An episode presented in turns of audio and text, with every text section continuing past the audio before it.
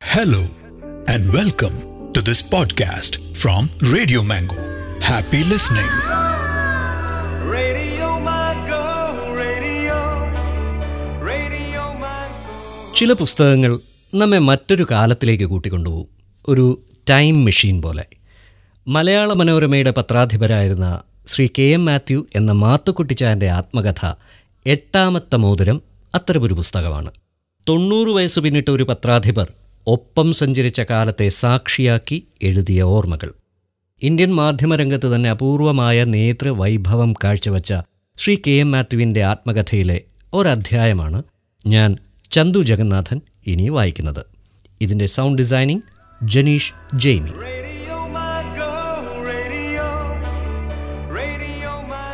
എട്ടാമത്തെ മോതിരം Shri K M മാത്യുവിന്റെ ആത്മകഥ. അധ്യായം ഒന്ന്. ഓർമ്മയുടെ ജലോത്സവം. കുട്ടിക്കാലത്തിന് ഞാൻ ഇഷ്ടത്തോടെ വിളിക്കുന്നൊരു പേരുണ്ട്. കുപ്പപ്പുറം. കുട്ടിക്കാലം കുട്ടനാട്ടിലെ കുപ്പപ്പുറത്തായിരുന്നു. അതുകൊണ്ട് തന്നെ ആദ്യത്തെ ഓർമ്മകളിൽ നിറയെ വെള്ളമാണ്. കണ്ണത്താ ദൂരം പരന്നൊഴുകുന്ന വെള്ളം. വേമ്പനാട്ട് കായലിൽ ചേരുന്നതിന് മുമ്പ് അമ്പയാറ് രണ്ടായി പിരിയുന്നു. ആ രണ്ട് കൈ വഴികൾക്കിടയിൽ ത്രികോണാകൃതിയിലുള്ള തുരുത്താണ് കുപ്പപ്പുറം. പുറം ലോകത്ത് നിന്ന് ഏതാണ്ട് ഒറ്റപ്പെട്ട ആ ലോകത്ത് വെള്ളക്കെട്ടുകൾക്കിടയിൽ കളിച്ച് ചിരിച്ച് തിമിർത്ത സർവസ്വതന്ത്രമായ ജീവിതം എന്റെ കുട്ടിക്കാലത്തെ സ്വപ്ന സുന്ദരമാക്കി ഈ തൊണ്ണൂറാം വയസ്സിലും കുപ്പപ്പുറം ഓർമ്മകൾ ഉണരുമ്പോൾ ആ ഓർമ്മകൾക്ക് ഒരു വള്ളംകളിയുടെ ആവേശവും നിറപ്പകിട്ടുമുണ്ടെന്ന് തോന്നിപ്പോകും വീണ്ടും ആ വികൃതി ചെറുക്കനാവുന്നത് പോലെ അമ്മച്ചി വിളിച്ചു പറയുന്നു. മാത്തുക്കുട്ടി ആറ്റീന്ന് കളി നിർത്തി കയറി വാ. എന്നിട്ട് വല്ലവരുന്ന് പഠിക്ക്. ഇനി വെള്ളത്തിൽ കിടന്നാൽ പനി പിടിക്കും. ചില ഓർമ്മകൾ ടൈം മെഷീൻ പോലെയാണ്. എത്രയോ വേഗത്തിൽ നമ്മളെ പിന്നിലേക്ക് ഓടിക്കുന്ന ഒരു ടൈം മെഷീൻ. എന്തത്ഭുതം. ആ യന്ത്രം ഇപ്പോഴും എന്റെ ഉള്ളിൽ എത്ര സജീവം. സന്ധ്യാനേരത്തെ അമ്മച്ചിയുടെ ആ വിളിയൊച്ച ഓർമ്മയിൽ ഇപ്പോഴും കേൾക്കുമ്പോൾ ശരീരത്തിൽ പമ്പയാറിന്റെ നനവ് വന്ന് തൊടുന്നു പോയ കാലത്തിൽ നിന്ന് ആ ആറ്റ് കാറ്റടിക്കുമ്പോൾ ഉള്ളിലുള്ള ആറ് വയസ്സുകാരന് കുളിരുന്നത് പോലെ ഓർമ്മയുടെ അതിശയങ്ങൾ. ബൈബിളിൽ ദൈവം മോശയോട് പറഞ്ഞിട്ടില്ലേ? പാലും തേനും ഒഴുകുന്ന കനാൻ ദേശം നിനക്കായി തരുമെന്ന്? അതെ ഞങ്ങളുടെ കനാൻ ദേശമായിരുന്നു കുപ്പപ്പുറം. സമൃദ്ധി മാത്രമുള്ള ഒരിടം. ആ സമൃദ്ധിയുടെ ആഡംബരമല്ല സന്തോഷവും നന്മയുമാണ് കുപ്പപ്പുറത്ത് ഞങ്ങൾ അനുഭവിച്ചത്. പശു പാൽ കോഴി ആട് മീൻ. വീട്ടിലുള്ളവർക്കും അതിഥികൾ എത്ര വന്നാലും അവർക്കും ഭക്ഷണം സമൃദ്ധം. ആറൊഴുകുന്ന വഴിയിലായതുകൊണ്ട് അതിഥികൾ എപ്പോൾ വേണമെങ്കിലും വരാം. ഉച്ചനേരത്തെ കടവിൽ വള്ളമോ ലൈൻ ബോട്ടോ അടുപ്പിച്ച് ആരെങ്കിലും വീട്ടിലേക്കുള്ള പടവുകൾ കയറി തുടങ്ങുമ്പോൾ തന്നെ അമ്മച്ചി അടുക്കള ഭാഗത്തേക്ക് നോക്കി വിളിച്ചു പറയും. എടി റാഹേലേ ആരാണ്ട് വരുന്നുണ്ട്? ഒന്ന് രണ്ട് കോഴിയെ കൊല്ല. അമ്മച്ചി കുപ്പപ്പുറത്തിന്റെ രാജ്ഞിയായിരുന്നു. കാര്യങ്ങൾ നോക്കി നടത്താനുള്ള വൈഭവം. സ്വരത്തിൽ സ്നേഹം ചാലിച്ച ആജ്ഞാഭാവം. കൃഷിക്കാരെയും ജോലിക്കാരെയും ഒക്കെ വഴക്ക് പറയുമായിരുന്നു. പക്ഷേ എല്ലാവരും അമ്മച്ചെ ഇഷ്ടപ്പെട്ടു. വള്ളങ്ങൾ ഇറങ്ങി എത്ര അതിഥികൾ വീട്ടിലെത്തിയാലും അമ്മച്ചി അടുത്ത അഞ്ച് മിനിറ്റിനുള്ളിൽ ഭക്ഷണത്തിനുള്ള ഏർപ്പാട് ചെയ്യും. കോഴിക്കറിക്ക് പുറമേ മീൻ വേണമെങ്കിൽ അതും കൈയറ്റത്തുണ്ട്. വല വീശിയാൽ മതി. എന്റെ മുതിർന്ന സഹോദരർ ആലപ്പുഴ സ്കൂളിൽ നിന്ന് കുപ്പപ്പുറത്തെത്തുമ്പോൾ അമ്മച്ചി പറയും ഇന്ന് മീൻ വേണ്ടവരാണെങ്കിൽ തന്നെത്താൻ പിടിച്ചോണ്ട് വരണം. സ്കൂളിൽ നിന്ന് വന്നവർ അതോടെ വല വീശാൻ പോകും. ആറ്റോരത്തുള്ള ആ കർഷക കുടുംബത്തിലെ ജീവിതം ഇങ്ങനെയൊക്കെ ആയിരുന്നു. പള്ളിയിൽ പോവാനും പള്ളിക്കൂടത്തിൽ പോകാനും രണ്ടോ മൂന്നോ ഉടുപ്പുകളാണ് എല്ലാവർക്കും ഉണ്ടായിരുന്നത്.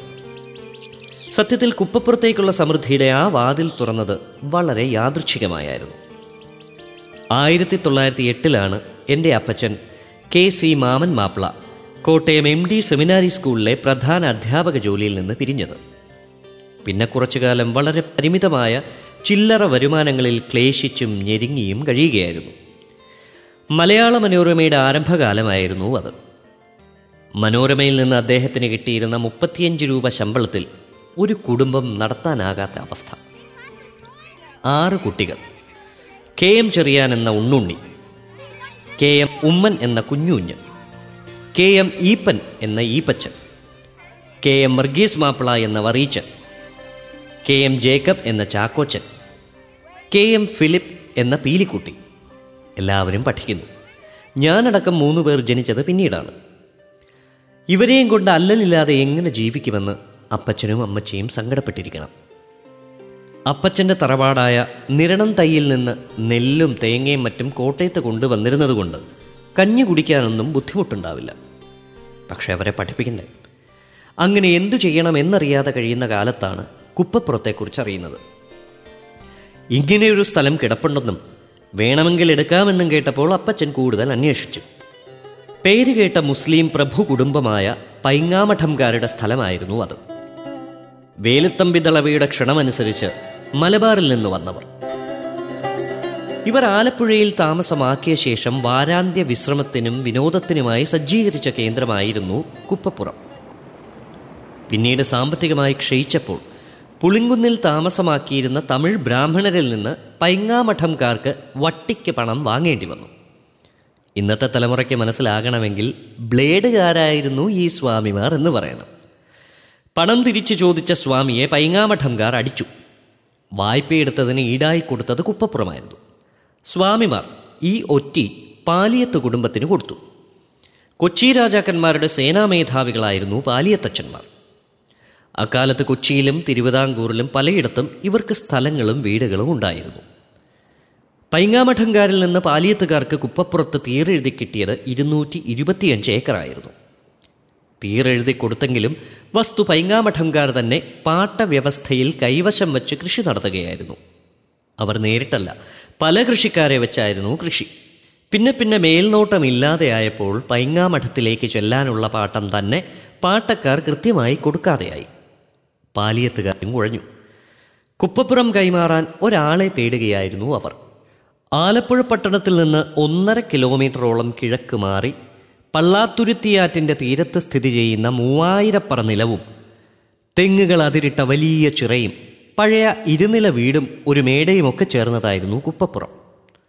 അപ്പച്ചന് കുപ്പപ്പുറത്തിൽ ആദ്യം താല്പര്യം തോന്നാതിരുന്നത് സ്വാഭാവികം. ലോകത്തോട് മുഴുവൻ വിനിമയം നടത്താൻ ആഗ്രഹിച്ചു നിന്ന ഒരാൾക്ക് എങ്ങനെ വെള്ളത്തിന് നടുവിലുള്ള ആ ദ്വീപിനോട് താല്പര്യം തോന്നാൻ? ഒരാളോട് ലോകകാര്യങ്ങളെക്കുറിച്ച് മിണ്ടാൻ തന്നെ മണിക്കൂറുകൾ യാത്ര ചെയ്യണം.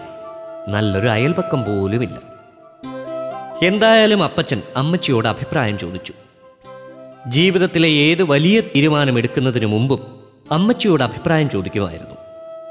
കുപ്പപ്പുറം പോയി കണ്ട ശേഷം തീരുമാനിക്കാമെന്ന് അമ്മച്ചി പറയുന്നിടത്ത് ഞങ്ങളുടെ കുടുംബത്തിലെ ഏറ്റവും വലിയ വഴിമാറ്റത്തിന് അരങ്ങൊരുങ്ങുന്നു. കോട്ടയത്ത് ഞങ്ങൾ താമസിച്ചിരുന്ന വീട്ടിൽ ട്യൂഷൻ എടുത്തുകൊണ്ടിരുന്ന പാറപ്പുറത്തെ സാർ അന്ന് കൈക്കുഞ്ഞായിരുന്ന പീലിക്കുട്ടിച്ചായൻ എന്ന കെ എം ഫിലിപ്പ് തുടങ്ങിയവർക്കൊപ്പം അമ്മച്ചി വള്ളക്കാരുമൊക്കെയായി കുപ്പപ്പുറത്ത് പോയി. കോട്ടയത്തെ കോടിമതയിൽ നിന്ന് രാവിലെ വള്ളത്തിൽ കയറിയാൽ അന്നൊക്കെ രാത്രിയെ കുപ്പപ്പുറത്തെത്തും. രാത്രി യാത്ര തിരിച്ചാൽ നേരം വെളുക്കുമ്പോൾ എത്തും. ഇന്ന് ആ ദൂരം പിന്നിടാൻ സ്പീഡ് ബോട്ടിൽ ഇരുപത്തിയഞ്ച് മിനിറ്റ്. ആദ്യ കാഴ്ചയിൽ തന്നെ അമ്മച്ചിക്ക് കുപ്പപ്പുറം ഇഷ്ടപ്പെട്ടു. തിരിച്ചു വന്ന് അപ്പച്ചനോട് പറഞ്ഞു ഒന്നുകൊണ്ടും വിഷമിക്കണ്ട. ഞാൻ സന്തോഷമായി അവിടെ താമസിച്ചോളാം. കോട്ടയം എന്ന നഗരത്തിൽ ബന്ധുക്കളോടും സുഹൃത്തുക്കളോടും ഒപ്പം ജീവിക്കുന്ന ഒരു സാധാരണ സ്ത്രീയാണ് ഇങ്ങനെയൊരു തീരുമാനമെടുക്കുന്നത് എന്നോർക്കണം. പുതിയ സ്ഥലത്ത് സ്വസമുദായത്തിൽപ്പെട്ടവരോ എന്തെങ്കിലും സഹായം ചോദിക്കാവുന്നവരോ ഉണ്ടാവില്ല എന്ന് അമ്മച്ചിക്ക് അറിയാമായിരുന്നു. നമ്മളിപ്പോൾ സാധാരണ പ്രയോഗിക്കുന്ന ഒരു വിശേഷണമില്ലേ? ആത്മഹത്യാപരമായ തീരുമാനം. അമ്മച്ചിയുടെ മനസ്സിന്റെ വലിപ്പമായിരുന്നു അങ്ങനെയൊരു തീരുമാനത്തിന്റെ പിന്നിൽ. പിന്നെ ആത്മവിശ്വാസവും അപ്പച്ചനിലുള്ള വിശ്വാസവും. തുടർന്ന് കുപ്പപ്പുറം ഏറ്റെടുക്കാനും താമസത്തിനുള്ള ഏർപ്പാടൊക്കെ ചെയ്യാനും അപ്പച്ചൻ അവിടെ പോയി. രണ്ടു വർഷത്തിലൊരിക്കൽ അയ്യായിരം രൂപ എന്ന പാട്ട വ്യവസ്ഥയിലാണ് പാലിയത്തുകാരിൽ നിന്ന് കുപ്പപ്പുറം ഏറ്റെടുക്കുന്നത്. അതൊരു നല്ല തീരുമാനമായിരുന്നില്ല എന്ന് പല സുഹൃത്തുക്കളും ഉപദേശിച്ചെങ്കിലും അപ്പച്ചൻ ഉറച്ചു നിന്നു. പൈങ്ങാമഠത്തിൽ കുടുംബക്കാരുടെ പക്കൽ നിന്ന് വസ്തു ഒഴിപ്പിച്ചു കിട്ടാനും ബുദ്ധിമുട്ടി. പാലിയത്ത് കൊടുക്കേണ്ട പൈങ്ങാമഠംകാരുടെ പാട്ടക്കുടിശ്ശിക മധ്യസ്ഥനെന്ന നിലയിൽ ഇടപെട്ട് കുറവ് ചെയ്തു കൊടുത്തപ്പോഴാണ് അപ്പച്ചന് അവർ വസ്തു വിറ്റുകൊടുത്തത്. അപ്പച്ചൻ നൽകേണ്ട പാട്ടത്തുക പാലിയത്തുകാർ നാലായിരം രൂപയാക്കി കുറച്ചു കൊടുക്കുകയും ചെയ്തു. ആദ്യത്തെ രണ്ടോ മൂന്നോ വർഷം അപ്പച്ചനും പാട്ടകൃഷിക്കാർ വഴി തന്നെ കൃഷി നടത്തിയെങ്കിലും പ്രത്യേകിച്ച് ലാഭമൊന്നും കിട്ടിയില്ല. പിന്നീട് കൃഷി ഏറ്റെടുത്ത് നേരിട്ട് നടത്തിയപ്പോഴാണ് കുപ്പപ്പുറത്തെ മണ്ണ് കനിഞ്ഞു തുടങ്ങിയത്. വ്യവസായപരമായി ജീവിതത്തിൽ വളരെ കഷ്ടപ്പെട്ട കാലഘട്ടമായിരുന്നു ആയിരത്തി തൊള്ളായിരത്തി പതിനഞ്ച് വരെ എന്നപ്പച്ചൻ പറഞ്ഞിട്ടുണ്ട്. പല പദ്ധതികളിലും ചെന്നുപെട്ടെങ്കിലും വേര് പിടിച്ചത് കുറച്ചു മാത്രം. ആലപ്പുഴയിലെ C P company Thiruvithamkoor national bank Malankara rubber company Manorama എന്നിവയോടൊപ്പം പിൽക്കാലത്ത് അപ്പച്ചന് വിജയം പകർന്ന പദ്ധതികൾ ഒന്നായി മാറുകയായിരുന്നു കുപ്പപ്പുറവും. പത്തനാപുരത്തിന് സമീപം ചെങ്ങറയിൽ തോട്ടക്കമ്പനി ഉണ്ടാക്കാൻ നടത്തിയ ശ്രമവും ഇടുക്കി ജില്ലയിലെ പുള്ളിക്കാനത്ത് തേയിലത്തോട്ടമുണ്ടാക്കാൻ ചെയ്ത ശ്രമവും വിജയത്തിലെത്താൻ വൈകിയിരുന്നു. എന്തിന്? അക്കാലത്തൊരു ചെറു കപ്പൽ വാങ്ങാൻ വരെ ശ്രമിച്ച് പരാജയപ്പെട്ടയാളായിരുന്നു അപ്പച്ചൻ. പുതിയ വ്യവസായങ്ങളെക്കുറിച്ച് ആരെങ്കിലും പറഞ്ഞു കേൾക്കുമ്പോൾ തന്നെ അതിലേക്ക് എടുത്തു ചാടിയിരുന്നു. അങ്ങനെ പലതിലും തൊട്ട് കൈപൊള്ളി നിൽക്കുന്ന സമയമാണെങ്കിലും കുപ്പപ്പുറത്തെക്കുറിച്ച് കേട്ടപ്പോൾ എവിടെയോ ഒരു വലിയ പ്രതീക്ഷ ഉണ്ടായതായി അപ്പച്ചൻ പറഞ്ഞിട്ടുണ്ട്. കുപ്പപ്പുറം ആ പ്രതീക്ഷ തെറ്റിച്ചതുമില്ല. കുപ്പപ്പുറത്തെ നെൽപ്പാടങ്ങൾ അപ്പച്ചന്റെ ആത്മാർത്ഥ പരിശ്രമത്തിന് വിജയം തിരിച്ചു നൽകി. പാട്ടക്കാരിൽ നിന്നെടുത്ത് നേരിട്ട് നടത്താൻ തുടങ്ങിയപ്പോൾ കൃഷിക്കാർക്ക് കൂലി കൊടുക്കാനും മറ്റും ആവശ്യമുള്ള നെല്ല് സമ്പന്നരായ മങ്കൊമ്പ് കിഴക്കേമഠത്തിൽ നിന്നാണ് അപ്പച്ചൻ കടം വാങ്ങിയത്. ബന്ധനത്തിന് ശേഷം മനോരമ ആയിരത്തി തൊള്ളായിരത്തി നാൽപ്പത്തി ഏഴിൽ വീണ്ടും തുടങ്ങിയപ്പോൾ ഉണ്ണുണ്ണിച്ചായൻ എന്ന കെ എം ചെറിയാൻ സാമ്പത്തിക സഹായം വാങ്ങിയത് മങ്കൊമ്പ് കിഴക്കേമഠത്തിന്റെ കോട്ടയം ശാഖയിലെ എൻ കൃഷ്ണയ്യരിൽ നിന്നാണ് എന്നത്. ഞങ്ങളുടെ കുടുംബചരിത്രത്തിലെ രസകരമായ ഒരു യാദൃച്ഛികതയും സമ്പന്നന്റെ രീതികളൊന്നും ആയിരുന്നില്ല കൃഷ്ണയ്യർക്ക്. മിക്കപ്പോഴും ഒരൊറ്റ മുണ്ട് മാത്രം. അതുകൊണ്ടാണ് ഒരിക്കൽ ഉണ്ണുണ്ണിച്ചായൻ എന്നോട് ചോദിച്ചത് പെട്ടിയിൽ ഒരു കോടി രൂപയുടെ നോട്ടുകൾ ഉള്ളയാളാണ് കൃഷ്ണയ്യരെന്ന് കണ്ടാൽ തോന്നുമോ ആയിരത്തി തൊള്ളായിരത്തി അൻപതുകളിലെ കാലമാണ്. അന്നത്തെ ഒരു കോടിയുടെ ഇന്നത്തെ മൂല്യം ഒന്ന് ഓർത്തു നോക്കിയാൽ മതി. അപ്പച്ചന്റെ നേതൃത്വത്തിൽ നടന്നിരുന്ന നാഷണൽ കൊയിലോൺ ബാങ്കിന്റെ പ്രവർത്തനം അസാധ്യമാക്കി തീർത്ത ശേഷം സി പി മനോരമ പൂട്ടി മുദ്രവച്ച കാലത്ത് മനോരമയുടെ റിസീവറായി വന്നതും എൻ കൃഷ്ണയ്യർ.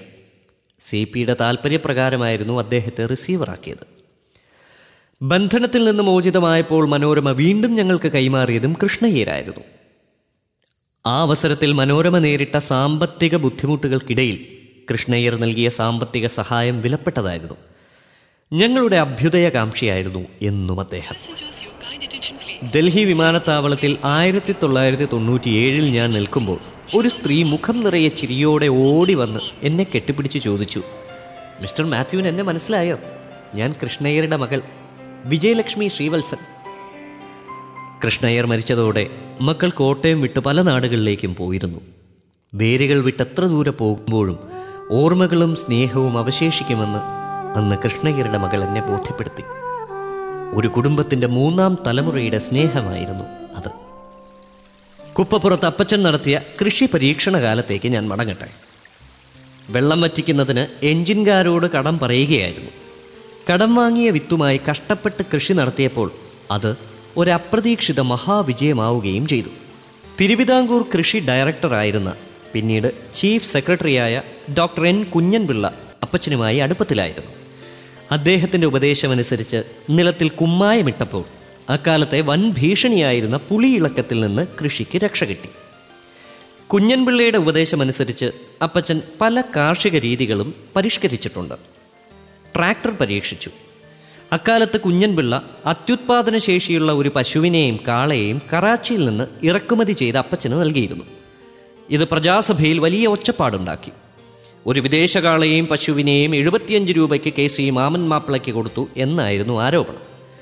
ഇതൊരു പരീക്ഷണ സംരംഭം മാത്രമാണ് എന്ന വിശദീകരണത്തോടെ കോലാഹലം ശമിച്ചു. പരീക്ഷണങ്ങൾക്ക് കർഷകരെയും കൃഷിയിടങ്ങളും തിരഞ്ഞെടുക്കുന്നത് പിന്നീട് പതിവ് പരിപാടിയായെങ്കിലും അതൊരു വലിയ സംഭവമാണ് എന്ന മട്ടിലായിരുന്നു അന്നത്തെ ബഹളം. കുപ്പപ്പുറത്ത് ഞങ്ങൾക്ക് മൊത്തം മുന്നൂറ് ഏക്കർ നിലമുണ്ടായിരുന്നു. അതിൽ പുത്തൻകായൽ ഭാഗത്തെ എഴുപത്തിയഞ്ച് ഏക്കർ പല കാലങ്ങളിലായി പലർ നികത്തിയെടുത്ത് വാങ്ങിച്ചതാണ്.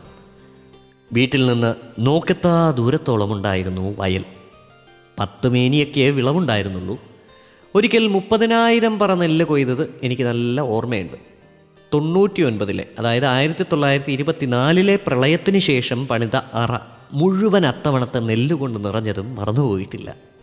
എല്ലാവരെയും പോലെ അപ്പച്ചനും ആദ്യം ഒന്നിടവിട്ട വർഷങ്ങളിൽ കൃഷി ചെയ്താണ് തുടങ്ങിയത്. പമ്പയാറ്റിൽ നിന്ന് പാടത്ത് വന്നടിയാറുള്ള എക്കൽ കുപ്പപ്പുറത്തിന്റെ ഭാഗ്യമായിരുന്നു. മലയിൽ നിന്ന് ഒലിച്ചു വരുന്ന ഈ എക്കൽ കൃഷിക്ക് നല്ല വളമാണ്. പിറ്റേ കൊല്ലം കൃഷി ചെയ്യുമ്പോൾ ഈ എക്കൽ ഗുണം ചെയ്യും. കുട്ടനാട്ടിൽ ആദ്യമായി ഒരു പൂ അഥവാ വർഷത്തിലൊരിക്കൽ കൃഷി ആരംഭിച്ചത് അപ്പച്ചനാണ്. ഒരു പൂ ആക്കിയതോടെ ലാഭവും കൂടി.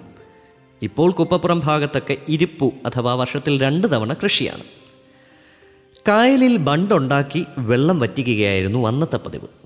പിന്നെ സർക്കാർ സഹായത്തോടെ കരിങ്കല്ല് കൊണ്ട് കെട്ടിയ സ്ഥിരം ബണ്ടുകളായി. വെള്ളപ്പൊക്കം അക്കാലത്ത് നിത്യഭീഷണിയായിരുന്നു കാൽ നൂറ്റാണ്ടോളം അപ്പച്ചൻ കൃഷി നടത്തി. കൃഷി നേരിട്ട് നടത്താൻ തുടങ്ങിയ ശേഷം ഒരിക്കൽ പോലും കുപ്പപ്പുറം അദ്ദേഹത്തെ ചതിച്ചതുമില്ല. ഞങ്ങളുടെ കുടുംബത്തിന്റെ ഭാഗധേയം തന്നെ നിർണയിക്കുകയായിരുന്നു കുപ്പപ്പുറം. പൈങ്ങാമഠക്കാർക്ക് മുൻപ് ആരാണ് അവിടെ കൃഷി ചെയ്തിരുന്നത് എന്നെനിക്കറിയില്ല. കുപ്പപ്പുറത്ത് ഞങ്ങൾക്ക് കിട്ടിയ വീട് പൈങ്ങാമഠങ്കാരാണോ മറ്റാരെങ്കിലുമാണോ ഉണ്ടാക്കിയത് എന്നും അറിയില്ല. എന്തായാലും ഞങ്ങൾക്ക് വളരെ മുമ്പേ അവിടെ ആൾതാമസം ഉണ്ടായിരുന്നു പാടത്തിന് ചുറ്റുമുള്ള ചിറയൊക്കെ നികത്തി ഈഴവ സമുദായ അംഗങ്ങളായ കുറച്ച് കുടുംബങ്ങളും താമസമുണ്ടായിരുന്നു. കൃഷിയും ഉണ്ടായിരുന്നു. കുപ്പപ്പുറം പ്രേതബാധിതമായ ഒരിടമാണ് എന്ന് വിശ്വസിക്കുന്നവർ ഉണ്ടായിരുന്നതായി അപ്പച്ചൻ പറഞ്ഞു കേട്ടിട്ടുണ്ട്. സാധാ പ്രേതങ്ങളല്ല വെള്ളപ്രേതങ്ങൾ. വേലുത്തമ്പി തളവ നാൽപ്പത്തിയഞ്ചോളം ബ്രിട്ടീഷുകാരെ പിടികൂടി ആയിരത്തി എണ്ണൂറ്റി ഒൻപത് ജനുവരി മുപ്പതിന് പള്ളാത്തുരുത്തിയാറ്റിൽ കെട്ടിത്താഴ്ത്തിയത് ഈ കുപ്പപ്പുറം ചിറയുടെ നേരെ മുൻവശത്തുള്ള കയത്തിലായിരുന്നു എന്ന് പറയുന്നു. വെള്ളത്തിൽ ശ്വാസം മുട്ടി മരിച്ച ധ്വരമാരുടെ പ്രേതങ്ങൾ കുപ്പപ്പുറത്തിന്റെ രാത്രികളിൽ അലഞ്ഞു തിരിയുന്നു എന്നായിരുന്നു ആ വെള്ളപ്രേതത്തിന്റെ കഥ. കുപ്പപ്പുറത്തെ വീടിന്റെ തടിമച്ചിൽ നിന്ന് രാത്രികളിൽ മുഴങ്ങുന്ന ശബ്ദങ്ങൾ മരിച്ചുപോയ പൈങ്ങാമഠം മുതലാളിമാരുടെ കാലൊച്ചകളാണെന്ന് പറഞ്ഞ് മറ്റൊരു പ്രേതകഥയും പ്രചരിച്ചിരുന്നു. തട്ടിലെ പ്രാവുകളായിരുന്നു ആ പ്രേതകഥയുടെ കാരണക്കാർ എന്ന് പിന്നീട് ഞങ്ങൾ കണ്ടെത്തി. കോട്ടയത്ത് എം ഡി സെമിനാരി സ്കൂളിന്റെ താഴെയുള്ള ഒരു വീട്ടിലായിരുന്നു ഞങ്ങളുടെ കുടുംബം താമസിച്ചിരുന്നത്. നാലുകെട്ട് എന്നു പേരുള്ള അതേ വീട്ടിലായിരുന്നു നേരത്തെ കണ്ടത്തിൽ വർഗീസ് മാപ്പിളയുടെയും താമസം. കോട്ടയത്ത് നിന്ന് കുപ്പപ്പുറത്തേക്ക് ഞങ്ങളുടെ കുടുംബം എത്തുമ്പോൾ അമ്മച്ചിയുടെ വീടായ നിരണത്തെ മോടിശ്ശേരിൽ കുടുംബത്തോടൊപ്പം ഉണ്ടായിരുന്ന കുറച്ചു പേരെയും കൂടി കൊണ്ടുവന്നിരുന്നു. തീർത്തും അപരിചിതമായ പുതിയ സ്ഥലത്ത് സഹായിക്കാൻ പരിചിതരായ കുറച്ചു പേർ കൂടെ വേണമെന്ന് അമ്മച്ചി കരുതിയിരിക്കണം. അങ്ങനെ അമ്മച്ചി ഒപ്പം കൊണ്ടുവന്നവരിൽ പലരുടെയും പിന്മുറക്കാർ ഇപ്പോഴും കുപ്പപ്പുറത്തുണ്ട്. അവരിൽ പലരും ഇപ്പോൾ നല്ല നിലയിലാണ്. ഹൗസ് ബോട്ട് ഉടമകളുണ്ട്. മനോരമയിലും എം ആർ എഫിലും ജോലി ചെയ്യുന്നവരുമുണ്ട്. അമ്മച്ചി കുപ്പപ്പുറത്തിന്റെ രാജ്ഞിയായിരുന്നെങ്കിൽ അവറാൻ ചേട്ടനായിരുന്നു സൈന്യാധിപൻ. അമ്മച്ചിയുടെ സഹോദരപുത്രനായ കൊച്ചുകോശി എന്ന കൊച്ചോയിച്ചായ അഥവാ എം പി കോശി. കുപ്പപ്പുറത്തെ കാര്യങ്ങൾക്ക് മേൽനോട്ടം വഹിച്ച മാനേജരുമായിരുന്നു. കൊച്ചോയിച്ചായന്റെ കീഴിലാണ് അവറാൻ ചേട്ടൻ വീട്ടിലെ ജോലിക്കാരുടെ മേൽനോട്ടം അവറാൻ ചേട്ടനായിരുന്നു വീട്ടുജോലിക്കാരായ സ്ത്രീകളെയും പാചകക്കാരികളെയും ഒക്കെ അവറാൻ ചേട്ടനാണ് ജോലികൾ ഏൽപ്പിച്ചിരുന്നത്. ജോലിക്കാരികൾ തമ്മിലുള്ള വഴക്ക് സ്ഥിരം കലാപരിപാടിയായിരുന്നു. വഴക്ക് മൂക്കുമ്പോൾ അവറാൻ ചേട്ടൻ അവരുടെ അടുത്ത് ചെന്ന് രണ്ട് പേർക്കും രണ്ടടി വീതം കൊടുത്തിട്ട് പറയും മര്യാദയ്ക്ക് നിന്നോണം. അവറാൻ ചേട്ടൻ അടുത്ത് തന്നെയായിരുന്നു താമസിച്ചിരുന്നത്. രാത്രി പത്തു മണിയായിട്ട് തിരിച്ചു പോകും അമ്മച്ചി രാവിലെ എഴുന്നേൽക്കുമ്പോൾ ഈ സേനാപതിയും വീട്ടുമുറ്റത്ത് ഹാജരുണ്ടാകും. അവറാൻ ചേട്ടന്റെ മക്കളും ഞങ്ങളെ സഹായിക്കാൻ കുപ്പപ്പുറത്തുണ്ടായിരുന്നു. അവർ ഞങ്ങളുടെ കളിക്കൂട്ടുകാരായിരുന്നു. അക്കാലത്ത് ഞങ്ങൾക്കൊപ്പം ഉണ്ടായിരുന്ന പത്രോസ് ചേട്ടനെയും ഓർമ്മ വരുന്നു. പത്രോസ് ചേട്ടന്റെ മകൻ മാത്തുവും മാത്തുവിന്റെ മക്കളും പിന്നീട് ഞങ്ങളുടെ ബോട്ടിന്റെ ഡ്രൈവർമാരായി. താൻ ഒരു വൈദ്യൻ കൂടിയാണ് എന്ന് പത്രോസ് ചേട്ടൻ എപ്പോഴും അവകാശപ്പെടുമായിരുന്നു. അമ്മച്ചിക്ക് അക്കാലത്ത് കയ്യിലൊരു മുഴ വന്നു. കീറണം എന്നൊക്കെ പറഞ്ഞപ്പോൾ അമ്മച്ചി വഴങ്ങിയില്ല. അപ്പോൾ പത്രോസ് ചേട്ടൻ ഹാജരായി. എന്നിട്ട് ചികിത്സ പറഞ്ഞു. ഇത് വെറും മുഴയല്ല കൊച്ചമ്മ. മറുതയായി ഈ മുഴയ്ക്ക് കാരണം. കീറിയിട്ടും മരുന്ന് വെച്ചിട്ടും ഒരു കാര്യമില്ല കേട്ടോ. ഒറ്റ വഴിയേ ഉള്ളൂ. നമ്മുടെ വീടിന്റെ പടിഞ്ഞാറേ ഇറയത്ത് പോയി ഒന്ന് ഞാന്നാ മതി. പൂമുഖത്ത് ഇറയത്തെ കഴുക്കോലിൽ പോയി തൂങ്ങിക്കിടക്കാനായിരുന്നു ഞങ്ങളുടെ വൈദ്യരുടെ ചികിത്സാവിധി. എന്തോ അമ്മച്ചിക്ക് പത്രോസേട്ടന്റെ ചികിത്സ പരീക്ഷിക്കാൻ തോന്നി. കഴുക്കോലിൽ ഒരു തുണിയൊക്കെ ചുറ്റി അമ്മച്ചി ദിവസവും കുറേ നേരം ഞാന്ന് കിടക്കാൻ തുടങ്ങി. ആരും കാണാതിരിക്കാൻ രഹസ്യമായിട്ടായിരുന്നു ഇത്. പീലിക്കുട്ടിച്ചായൻ എന്ന കെ എം ഫിലിപ്പ് താഴെ കാവൽ നിൽക്കും. അമ്മച്ചി ഉരുണ്ടു വീഴാതിരിക്കാൻ. എക്സസൈസിന്റെ ഗുണം കൊണ്ടായിരിക്കണം കയ്യിലെ മുഴ പോയി. പത്രോസ് ചേട്ടനും മറുതയ്ക്കും സന്തോഷമായി കാണണം. എന്റെ സഹോദരി മറിയം എന്ന മറിയക്കുട്ടിയും ഞാനും കെ എം മാമൻ മാപ്പിള എന്ന ബേബിയും പിറന്നത് കുപ്പപ്പുറത്താണ്. ആലപ്പുഴയിലായിരുന്നു എന്റെ ജനനം. പ്രസവ ആവശ്യത്തിനായി ആലപ്പുഴയിൽ ശൗര്യാർകുട്ടി എന്നൊരാളുടെ കെട്ടിടം വാടകയ്ക്കെടുത്ത് അപ്പച്ചനോടൊപ്പം അമ്മച്ചി അവിടെ താമസിച്ചു. ഡോക്ടർ നായിഡു ആയിരുന്നു ശുശ്രൂഷിച്ചത്. അക്കാലത്ത് കുപ്പപ്പുറമെന്നല്ല സമീപ പ്രദേശങ്ങളിലൊന്നും ആശുപത്രിയില്ലായിരുന്നു. പ്രസവം അടുക്കാറാവുമ്പോൾ അമ്മച്ചിയും സഹായികളും ആലപ്പുഴയിൽ പോയി വീടെടുത്ത് താമസിക്കുന്നതായിരുന്നു പതിവ്. എന്നേക്കാൾ ആറ് വയസ്സ് ഇളയവനായ ബേബി പിറന്നത് ചെറുതായി എനിക്കിപ്പോഴും ഓർമ്മിക്കാനാവും ആലപ്പുഴ ബീച്ചിലെ ഒരു വലിയ കെട്ടിടമായിരുന്നു അത്തവണ അമ്മച്ചിയുടെ പ്രസവ വീട്. ആ വീട്ടിൽ കളിച്ചു നടന്നത് ഇപ്പോഴും ദൂരെ എവിടെയോ കാണുന്നത് പോലെ ഓർക്കുന്നുണ്ട്. അക്കാലത്തെ പ്രഗത്ഭ ഡോക്ടറായിരുന്ന കെ സി ചാണ്ടിയായിരുന്നു പ്രസവമെടുത്തത് അപ്പച്ചന്റെ സഹപാഠിയായിരുന്നു ഡോക്ടർ ചാണ്ടി. പിറന്നപ്പോൾ ബ്ലൂ ബേബിയായിരുന്നു ബേബി. രക്തയോട്ടമില്ലാത്തതുകൊണ്ട് ശരീരമാകെ നീലിച്ച്. ഇപ്പോഴൊക്കെ ഇലക്ട്രിക് ഷോക്ക് കൊടുത്താണ് അത്തരം കുട്ടികൾക്ക് രക്തയോട്ടം ഉണ്ടാക്കുന്നത് അന്ന് ബേബിക്ക് ഡോക്ടർ ചാണ്ടി കൊടുത്ത ഷോക്ക് ഇതായിരുന്നു. വലിയൊരു ചെമ്പ് പാത്രത്തിൽ നിറച്ച തണുത്ത വെള്ളത്തിലിട്ട് അങ്ങോട്ടും ഇങ്ങോട്ടും വലിക്കുക. ഡോക്ടർ ചാണ്ടിയുടെ മിടുക്ക് കൊണ്ടായിരുന്നു ബ്ലൂ ബേബി സാദാ ബേബി ആയത്. സഹോദരിൽ ഏറ്റവും ശക്തിമാൻ ചാക്കോച്ചായൻ എന്ന കെ എം ജേക്കബായിരുന്നു. പിന്നെ വറീച്ചായൻ എന്ന കെ എം വർഗീസ് മാപ്പിള. കൂട്ടത്തിൽ ദുർബലൻ ഞാനാണ്. താരതമ്യേന സൗമ്യനി. അമ്മച്ചി എന്നെ വിളിക്കുന്നൊരു പേരുണ്ട്. എല്ലിക്ണാമ്പി അമ്മച്ചി തന്നെ കണ്ടുപിടിച്ചൊരു വാക്കായിരുന്നു അത്. ഞങ്ങൾ ഭക്ഷണം കഴിക്കാനിരിക്കുമ്പോൾ എന്നെ വഴക്ക് കേൾപ്പിക്കാൻ വേണ്ടി ബേബി വിളിച്ചു പറയുമായിരുന്നു. അമ്മച്ചി വേണ്ട ഈ എല്ലിക്ണാമ്പി ഒന്നും കഴിക്കുന്നില്ല. അപ്പോൾ അമ്മച്ചിയുടെ വഴക്ക് കേൾക്കാം. കഴിച്ചില്ല വേണ്ട. എല്ലുപോലിരിക്കുന്ന കണ്ടില്ലേ എല്ലിക്കണാമ്പി? ഞങ്ങൾ വഴക്ക് കൂടുമ്പോൾ മൂത്ത സഹോദരന്മാർ എന്നെ ഇടിക്കാറില്ലായിരുന്നു. എന്നെ കണ്ട് അയ്യോ പാവം തോന്നിയതായിരിക്കണം. പക്ഷേ ബേബിക്ക് അങ്ങനെ തോന്നിയില്ല. ഇളയ മകനുള്ള സ്വാതന്ത്ര്യങ്ങളും പരിഗണനകളും നന്നായി ലഭിച്ചിരുന്നതിനാൽ അവൻ വലിയ വഴക്കാളിയായിരുന്നു. ഞാൻ അവനെ അടിച്ച ശേഷം ദൂരെ ഓടി മാറും അവന് വണ്ണം കൂടുതൽ ഉള്ളതുകൊണ്ട് ഓടാൻ വയ്യ. നിന്നിടത്ത് നിന്ന് ബഹളം വയ്ക്കും കല്ല് വലിച്ചെറിയും. പരസ്പരം അടി പതിവായിരുന്നു. അടി കൊണ്ട് കരയുന്ന ആളുടെ പക്ഷത്തായിരുന്നു എപ്പോഴും അമ്മച്ചി. ബേബിയാണെങ്കിൽ തന്ത്രശാലി. അടി കൊടുത്തിട്ട് അവനും കരയും. അതുകൊണ്ട് ബേബിക്ക് അമ്മച്ചിയുടെ കയ്യിൽ നിന്ന് തല്ലി കിട്ടിയിരുന്നില്ല. ഫിഫ്ത്ത് ഫോമിലോ മറ്റോ പഠിക്കുമ്പോൾ സ്പോർട്സിൽ എനിക്ക് മൂന്നോ നാലോ മെഡൽ കിട്ടി. ഞാനത് വീട്ടിൽ കൊണ്ടുവന്ന് അമ്മച്ചിയെ കാണിച്ചു. അപ്പച്ചൻ മിക്കപ്പോഴും യാത്രയായതിനാൽ അമ്മച്ചിയോടാണ് സ്കൂൾ വിശേഷങ്ങളൊക്കെ പറയുക. ഞാൻ അമ്മച്ചിയെ മെഡലുകൾ കാണിക്കുന്നത് ബേബിക്ക് സഹിച്ചില്ല. ഞങ്ങളുടെ സഹായിയായിരുന്ന കുഞ്ഞൂഞ്ഞു ചേട്ടനെ കൊണ്ട് അവൻ അതേ വലിപ്പത്തിലുള്ള മെഡലുകൾ വാങ്ങിപ്പിച്ചു. എന്നിട്ട് എല്ലാവരും കാണിച്ച ശേഷം പറഞ്ഞു കണ്ടോ കണ്ടോ എനിക്ക് കളിച്ച് കിട്ടിയ മെഡലുകൾ. ഇവിടെ വേറൊരാൾക്ക് കിട്ടിയ ഉണക്ക മെഡലുകൾ പോലെയൊന്നും അല്ല ഇത്. എം ആർ എഫ് ചെയർമാൻ ആയിരിക്കുമ്പോൾ അന്തരിച്ച ബേബിയുടെ അനുസ്മരണ ചടങ്ങിൽ സംസാരിക്കേണ്ടി വന്നപ്പോൾ ഇടർച്ചയോടെ ഞാൻ പങ്കുവച്ച ഓർമ്മകളിൽ ഒന്ന് ആ മെഡൽ കഥയായിരുന്നു. കുട്ടിക്കാലത്തിന്റെ മുഴുവൻ നിറങ്ങളുമുള്ള ഓർമ്മ. എന്റെ കണ്ണീരിൽ ഇപ്പോഴും മങ്ങിപ്പോകുന്ന ഒരോർമ്മ. എട്ട് ആങ്ങളമാരുടെ ഏക പെങ്ങളായിരുന്നതുകൊണ്ട് മറിയക്കുട്ടി ഞങ്ങളുടെ കുടുംബത്തിന്റെ അരുമയായിരുന്നു. അപ്പച്ചനും വലിയ കാര്യമായിരുന്നു. ഒടുവിൽ മറിയക്കുട്ടിയുടെ മടിയിൽ കിടന്നായിരുന്നു അപ്പച്ചന്റെ കണ്ണുകൾ അടഞ്ഞത്. ഉമ്മാമ്മച്ചി ഞാനും ബേബിയും അങ്ങനെയാണ് പെങ്ങളെ വിളിച്ചുകൊണ്ടിരുന്നത്.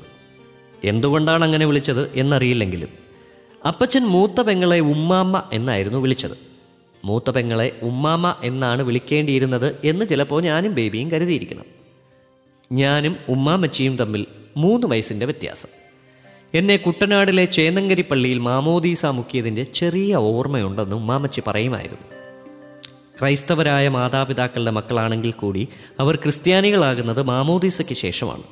വിളിപ്പേരിന് പകരം കുട്ടിയുടെ ശരിയായ പേര് ആദ്യമായി കുറിക്കപ്പെടുന്നത് അന്ന് പള്ളി രജിസ്റ്ററിലാണ്. പെങ്ങൾ പഠിച്ചത് തിരുവല്ലയ്ക്കടുത്ത തിരുമൂലപുരത്തായിരുന്നു. ബാലികാമഠം സ്കൂളിൽ. കേരളത്തിൽ പെൺകുട്ടികൾക്ക് വേണ്ടിയുള്ള ആദ്യത്തെ ഈ റെസിഡൻഷ്യൽ സ്കൂൾ കണ്ടത്തിൽ വർഗീസ് മാപ്പിളയാണ് സ്ഥാപിച്ചത്. അദ്ദേഹത്തിന്റെ പത്ത് ഏക്കർ സ്ഥലം സ്കൂളിന് സൗജന്യമായി വിട്ടുകൊടുക്കുകയായിരുന്നു. പെങ്ങൾ സ്കൂൾ അവധിക്ക് തിരുമൂലപുരത്ത് നിന്ന് കുപ്പപ്പുറത്തെത്തുമ്പോൾ കളിക്കാൻ കൂട്ടുണ്ടാകുന്നതിന്റെ സന്തോഷമാവും എനിക്കും ബേബിക്കും. ഏതാണ്ട് സമപ്രായക്കാരായിരുന്ന ഞങ്ങൾ തമ്മിൽ എപ്പോഴും കളിയാക്കലും വഴക്കും കളികളുമായിരുന്നു അതുപോലെ എന്റെ മക്കളും കളിച്ചും ചിരിച്ചും അടിച്ചും വഴക്കുമൊക്കെയായി കോട്ടയത്തെ റൂപ് കല എന്ന വീടിനെ ബഹളം കൊണ്ട് ഇളക്കി മറിച്ചിട്ടുണ്ട്. രാജനും തമ്പിക്കും ചാക്കോയ്ക്കും അടിയിടി തുടങ്ങിയ ബാല്യകാല കലാപരിപാടികൾ പരിശീലിക്കാനും അവതരിപ്പിക്കാനുമുള്ള വേദിയായിരുന്നു തങ്കം. ചേട്ടന്മാരുടെ സ്നേഹവും ലാളനയും പരിഗണനകളും സമൃദ്ധമായി അനുഭവിച്ചാണ് ഏറ്റവും ഇളയവളായ തങ്കം വളർന്നത്. അവധിക്കാലം അവരുടെ ബഹളത്തിന്റെ ആഘോഷകാലവുമായിരുന്നു. ആൺകുട്ടികൾ മദ്രാസ് ക്രിസ്ത്യൻ കോളേജ് ഹൈസ്കൂളിലാണ് പഠിച്ചിരുന്നത്. അവധി കഴിഞ്ഞ് തിരിച്ചു പോകാനുള്ള ദിവസമാകുമ്പോഴേക്കും പെങ്ങളോടുള്ള തമ്പിയുടെ സ്നേഹം അങ്ങിരട്ടിക്കും. മദ്രാസ് യാത്രയ്ക്ക് മുൻപ് തന്റെ കയ്യിലുള്ള കളിപ്പാട്ടങ്ങളും മറ്റ് സ്വകാര്യ സ്വത്തുക്കളും നിരുപാധികം അവൻ തങ്കത്തിന് സമ്മാനിക്കും. അവളുടെ അലമാരയിലുള്ള സാധനങ്ങൾ നന്നായി അടുക്കി കൊടുക്കും.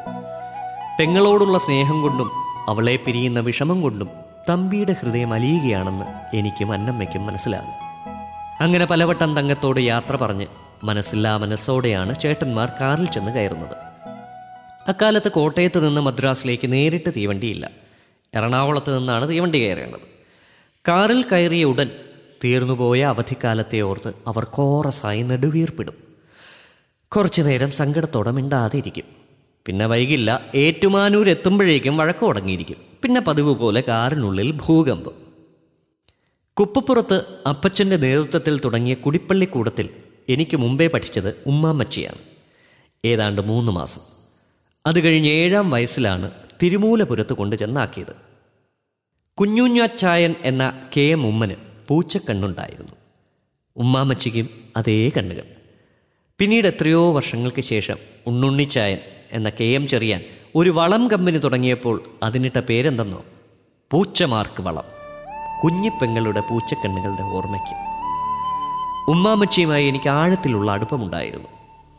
ശാസിക്കാനും ഉപദേശിക്കാനും കളിയാക്കാനും ഒക്കെ ഉണ്ടായിരുന്ന ഒരേ ഒരു പെങ്ങൾ. ഉമ്മാമച്ചയും താമസിയാതെ ബേബിയും ഈ ലോകത്ത് നിന്ന് പോയപ്പോൾ മനസ്സിലുണ്ടായ ആ ശൂന്യത എന്റെ പ്രിയപത്നി അന്നമ്മയുടെ മരണത്തോടെ പൂർണമായി.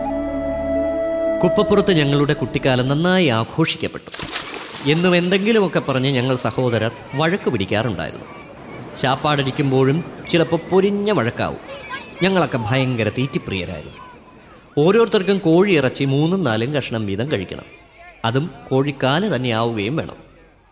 മറ്റുള്ളവർ എടുത്തുകൊണ്ട് പോവാതിരിക്കാനായി ആദ്യമേ തന്നെ അവരവർക്കുള്ള വിഹിത കഷണമെടുത്ത് അതിൽ തുപ്പൽ തൊട്ട് വയ്ക്കുന്ന പതിവ് ഞങ്ങളിൽ ചില വീരന്മാർക്കും ഉണ്ടായിരുന്നു. വിഹിതം തീർന്നു കഴിയുമ്പോൾ അടുത്തവന്റെ കയ്യിലുള്ള കോഴി വീണ്ടും പ്രലോഭിപ്പിക്കും. അടി തുടങ്ങും. ഉമ്മാമ്മച്ചിയുടെ ഭർത്താവ് കുര്യൻ മാത്തൻ ഞങ്ങളുടെ തീറ്റ കണ്ട് പേടിച്ചു പോയിട്ടുണ്ട് എന്ന് പിന്നീട് പറഞ്ഞ് കേട്ടിട്ടുണ്ട്. എന്റെ വിവാഹം കഴിഞ്ഞ് അന്നമ്മയോടൊപ്പം ചിഗ്മംഗളൂരിലെ എസ്റ്റേറ്റിൽ കഴിയുന്ന കാലം. ഞങ്ങളെ സഹായിക്കാൻ കുപ്പപ്പുറത്ത് നിന്നുള്ള ഒരു അന്നച്ചേടത്തിയെ ഒപ്പം കൊണ്ടുപോയിരുന്നു. അവരാണ് ഭക്ഷണം ഉണ്ടാക്കുന്നത്. ഒരു ദിവസം ഞാൻ അന്നച്ചേടതിയോട് പറഞ്ഞു നാവിൽ വയ്ക്കാൻ കൊള്ളാവുന്ന എന്തേലും ഉണ്ടാക്കിത്താ. കുപ്പപ്പുറത്ത് നല്ല രുചിയുള്ള ഒരു തേങ്ങാ ചമ്മന്തി ഉണ്ടാക്കുമായിരുന്നു ജോലിക്കാർക്ക് കൊടുക്കാൻ. ആരോട് ചോദിച്ചാലും അതിന്റെ ഒരു കൂട്ടറിയാനാവുക. അന്നച്ചേടതി ഉടൻ ചിരിച്ചു. ഓ മോന് കുപ്പപ്പുറത്തെ ആച്ചമ്മന്തിയായിരുന്നോ വേണ്ടത്? ഞാൻ ഉണ്ടാക്കി തരാമല്ലോ. തേങ്ങാപ്പീരയും മുളകും ഉള്ളിയും ഉപ്പും കൂട്ടിയിട്ട് ചതയ്ക്കുന്നതായിരുന്നു ആ കുപ്പപ്പുറം സ്പെഷ്യൽ. ഉരലിലിട്ടാണ് അതിന്റെ ഒരു മിക്സിങ്. അന്നച്ചേടത്തി ആ ചമ്മന്തി അടുത്ത നേരത്തെ ഭക്ഷണത്തിനോടൊപ്പം തന്നെ തീൻമേശയിലെത്തിച്ചു കുപ്പപ്പുറത്തിന്റെ കുട്ടിക്കാലത്തിന്റെ മണവും രുചിയുമുള്ള ചമ്മന്തിയല്ലേ ഞാൻ നന്നായി തട്ടിവിടുകയും ചെയ്തു. തേങ്ങാപ്പീര അളവിൽ കവിഞ്ഞ് വയറ്റിലെത്തിയാൽ വേല കാണിക്കാൻ തുടങ്ങും. പിറ്റേന്ന് എനിക്ക് പുറത്തിറങ്ങാൻ വയ്യാത്ത അവസ്ഥ. എന്റെ ഒരു ക്ഷീണവും വയ്യായികയും കണ്ട് അന്നമ്മ അന്നൊരു നിരോധനാജ്ഞ പുറപ്പെടുവിക്കുന്നു. എന്നോടും അന്നച്ചേടത്തിയോടുമായി. ഇനി ഈ ചമ്മന്തി ഇവിടെ ഉണ്ടാക്കി പോകരുത്. മലയാള മനോരമയുടെ പത്രാധിപരായിരുന്ന ശ്രീ കെ എം മാത്യുവിന്റെ ആത്മകഥ എട്ടാമത്തെ മോതിരത്തിലെ ഒരധ്യായമാണ് ഇപ്പോൾ കേട്ടത്. വായിച്ചത് ഞാൻ Chandu Jagannathan. Sound designer Janish Jamie. Hope you enjoyed this podcast brought to you by Radio Mango. Make sure you listen to our other podcasts as well. Thank you for listening.